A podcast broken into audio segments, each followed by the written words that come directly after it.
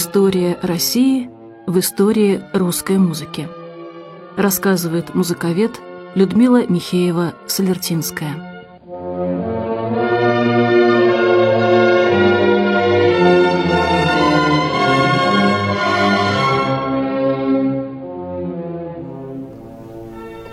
К середине 50-х годов прошлого века в стране издавалось э, достаточно много оперных либретто.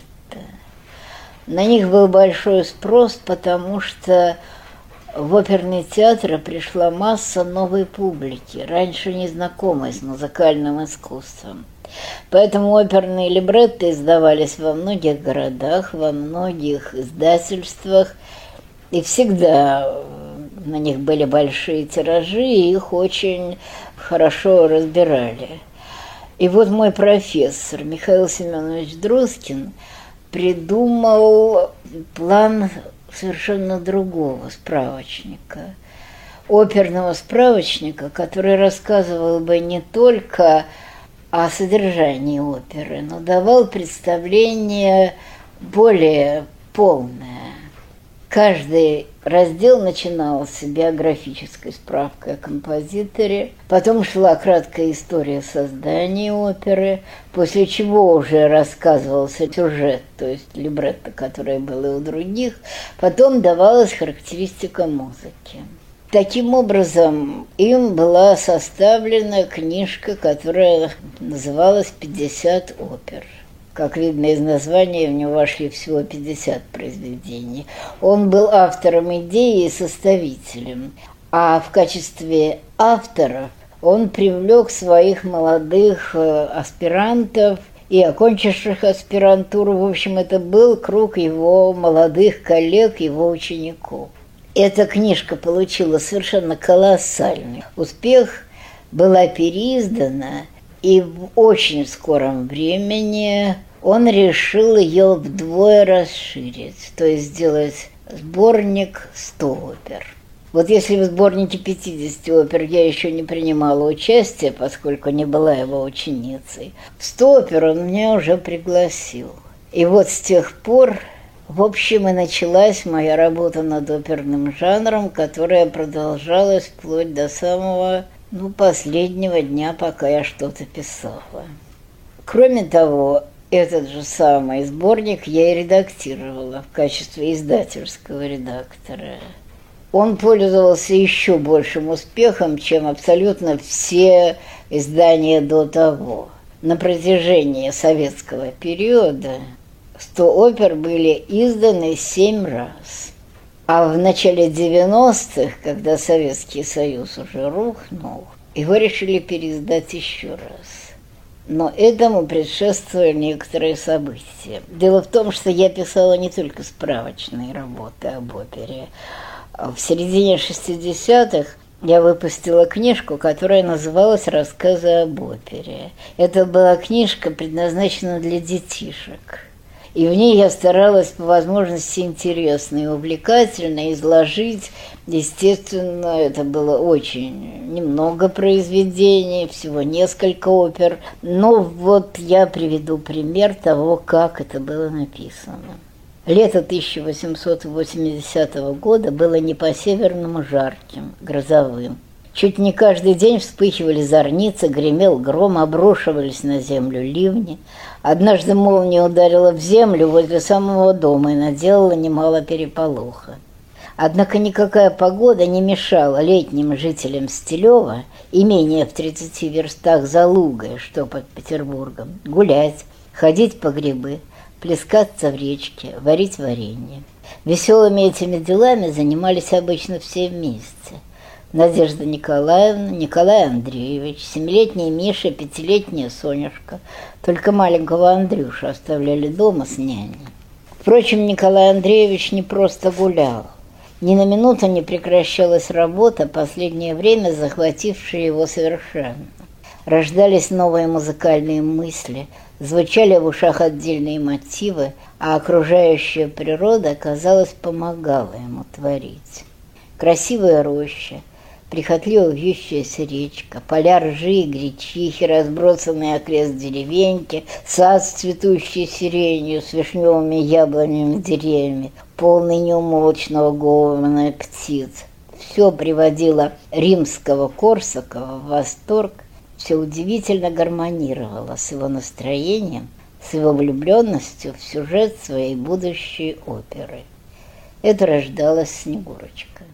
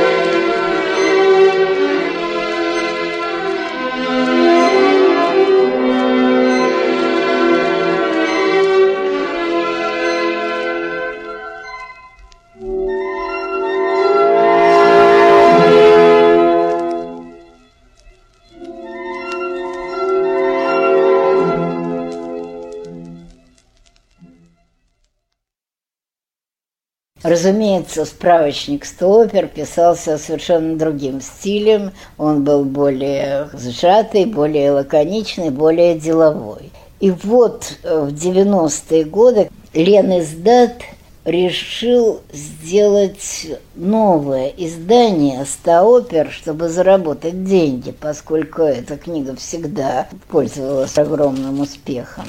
И поскольку Друскина уже не было к тому времени в живых, с просьбой подготовить новое издание обратились к профессору консерватории Айле Константиновне Кенигсберг. А она пригласила меня, поскольку для нее самой эта работа была очень трудная и э, занимавшая много времени, поскольку она преподавала в консерватории, а у меня основное мое занятие, основная профессия была писать и редактировать. Не надо думать, что это была такая уж легкая работа. этот справочник пришлось переделать самым коренным образом. Дело в том, что в советские годы, не знаю, как в других областях культуры и науки, а вот в музыке и музыкальных издательствах было совершенно четкое правило. Произведениям зарубежным можно было дать не больше 50% времени и названий. То есть вот среди 100 опер только 50 было зарубежных, остальные 50 набирались из нашего наследия. Конечно, получалась ерунда, потому что, например, не влезли, извините за выражение, все оперы Вагнера не было ни Доницетти, ни Беллини, которые до сих пор звучат во всем мире. Зато были такие оперы, как «Броненосец Потемкин», «Чешко», «Арсенал» Майбороды, «Молодая гвардия» Мейтуса, «Угрюм река» Френкеля, ну и прочие подобные опусы, о которых сейчас, конечно, никто не вспоминает и которые мало того, что были просто сугубо политизированными по сюжету, добавок еще не отличались особо хорошей музыкой. Кроме того, был еще один модус, а именно в справочниках должны были быть представлены все союзные республики. То есть так появился Тарас Бульба, Лысенко – Даиси Палиашвили, Алмаз Твинтиарова, Кираглы Гигджибекова и прочее, прочее. Я не хочу сказать, что это плохие произведения. Это вполне достойная музыка, но ее нигде не ставят, кроме их собственных э, нынче уже стран а тогда республик.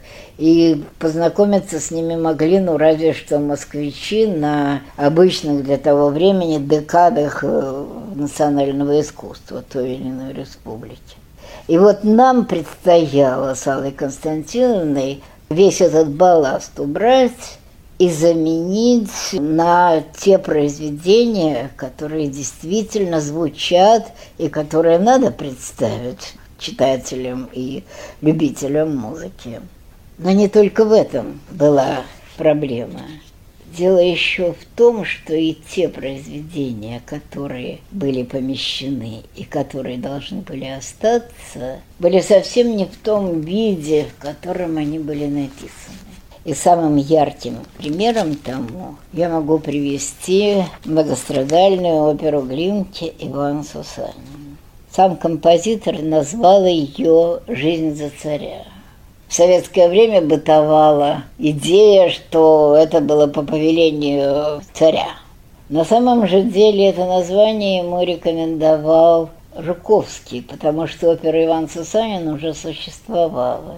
И вот в первые советские годы ее вообще сняли с репертуара, потому что как же можно было терпеть оперу, которая прославляет подвиг человека, отдавшего свою жизнь за царя. Потом музыка начала возвращаться на сцену, но совершенно дико переработанная. В частности, были такие под названием «Серп и молот», «Жизнь за совет» и что-то еще в этом духе. Только в 1939 году поэт Сергей Городецкий написал новое либретто, с которым опера под названием «Иван Сусанин» уже шла весь советский период. Но в этом либретто до того были искажены исторические события, что оно отличалось просто сплошными нелепицами. Я хочу напомнить кратко содержание оперы «Иван Сусанин» в селе Домнино под Костромой живет зажиточный крестьянин Иван Осипович Сусанин. Его дочь собирается выйти замуж за крестьянина того же села Богдана Сабинина, который в данную минуту находится в ополчении Минина и Пожарского. Дело происходит ранней весной, даже еще зимой 1613 года. Иван Сусанин против свадьбы, потому что говорит, что не то время, чтобы радоваться жизни и устраивать свою личную жизнь, когда вот судьба России висит на волоске, и все так смутно и непонятно. Однако возвращается из похода Богдан Сабинин с радостным известием, что поляки, изгнанные из Москвы, и Земский собор избрал нового царя – причем не кого-нибудь неизвестного им, а их собственного боярина, 16-летнего Михаила Федоровича Романа.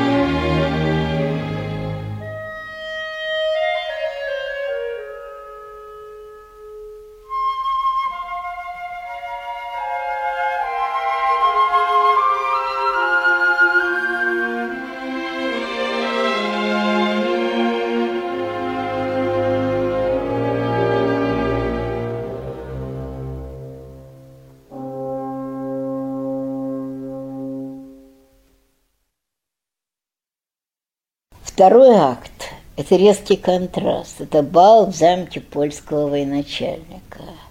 Если в первом акте звучали такие широкие, раздольные русские мелодии, очень похожие на народные, хотя Глинка мало пользовался подлинными народными песнями, но господствовала именно песенность, то поляков Глинка рисует через танцы, бал. И тут звучат торжественный полонез, караковяк и самоуверенная, горделивая полная такая истина польского гонора мазурка.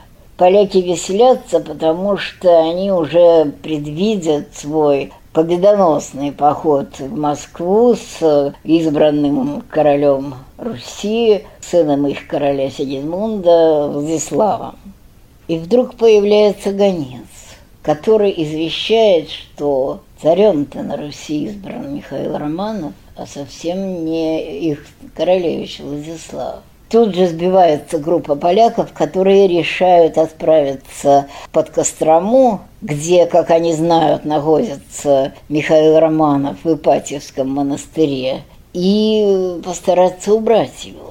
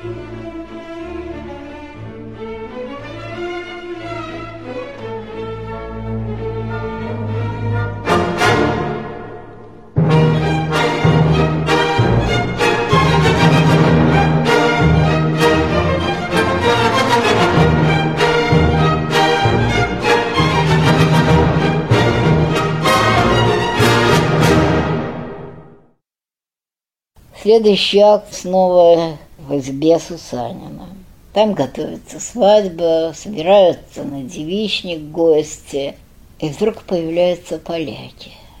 Они представляются Сусанину послами, якобы посланными к новоизбранному царю, чтобы его поздравить. Но Сусанин понимает, какое это будет поздравление, и выбирает момент, чтобы рассказать своему приемному сыну Ване, что он должен бежать в монастырь и предупредить еще ни о чем не подозревающего Михаила Романова и его свиту о грозящей опасности, чтобы его как-то уберечь. Тем временем поляки уговаривают его, предлагают золотые горы, и Сусанин делает вид, что он соглашается, решив пожертвовать собой и завести их в дремучие трущобы этих костромских лесов. Следующая картина. В дремучем лесу отряд Богдана Сабинина пытается догнать поляков, чтобы вызволить от своей невесты. Следующая картина – это Ваня, который добирается до Ипатьевского монастыря и предупреждает всех. Центр оперы – это самое столкновение Ивана Сусанина и поляков, измученных блужданием по лесу и понявших, наконец, что их обманули – это сцена, в которой сталкиваются вот эти интересы русских и поляков уже впрямую, и Ивана Сусанина убивают, но поляки сами гибнут, потому что их настигают ратники Сабинина. эпилог оперы – это Москва, которая торжествует, празднует приезд новоизбранного царя и там же в Москве находятся Антонида, Ваня и Сабинин, которых пригласили как детей героя, отдавшего жизнь за этого царя. Все стройно и логично, и совершенно понятно. Однако же в советском либретто действие перенесено в 612 год, когда ополчение Минина и Пожарского только собирают каким образом поляки оказываются на 500 верст северо-восточнее Москвы, что они там делают в этих костромских лесах, абсолютно непонятно. Куда они просят провести их, тоже непонятно. То есть по тексту они требуют повести, чтобы напасть неожиданно на ополчение Минина и Пожарского. Но что этому ополчению делалось вдали от Москвы, тоже не ясно. Самое забавное, когда в сцене Вани, который прибегает бегом в этот монастырь, он поет, бедный конь в поле пал, я бегом прибежал, вот и царский двор, отопритесь, отворитесь. А в советском тексте идет, вот и наш посад – и отопритесь и отворитесь продолжается. То есть посад, в котором якобы расположилось ополчение Минина. Во-первых, опять-таки, как попал Минин в Костромские леса, совершенно никому не понятно. Кроме того, что значит «отоприте посад»? Посад, по самой сути своей, это поселение перед стенами города. Его нельзя отпереть, отворить, потому что он ничем не запер стены дальше, за посадом. И последний абсурд – это заключительная сцена, финал, потому что много было героев в России, которые помогали Минину и Пожарскому. Почему именно Антониду, Ваню и Сабинина пригласили в Москву на это торжество, не ясно. Тем не менее, именно так опера шла. И несмотря на все эти недоразумения, великое произведение, даже в этом искаженном виде. В нем противопоставлены русские и напавшие на них поляки. И вот это противопоставление глинкой дано очень ярко, это очень запоминается и производит колоссальное впечатление.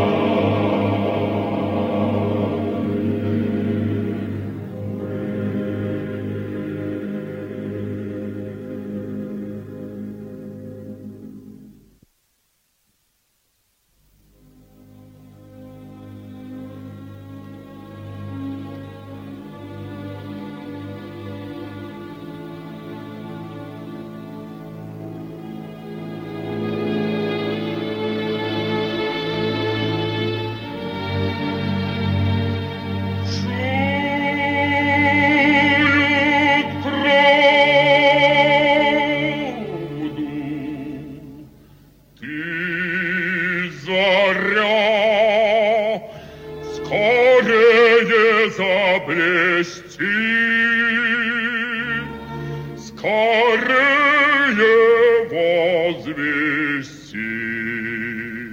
spose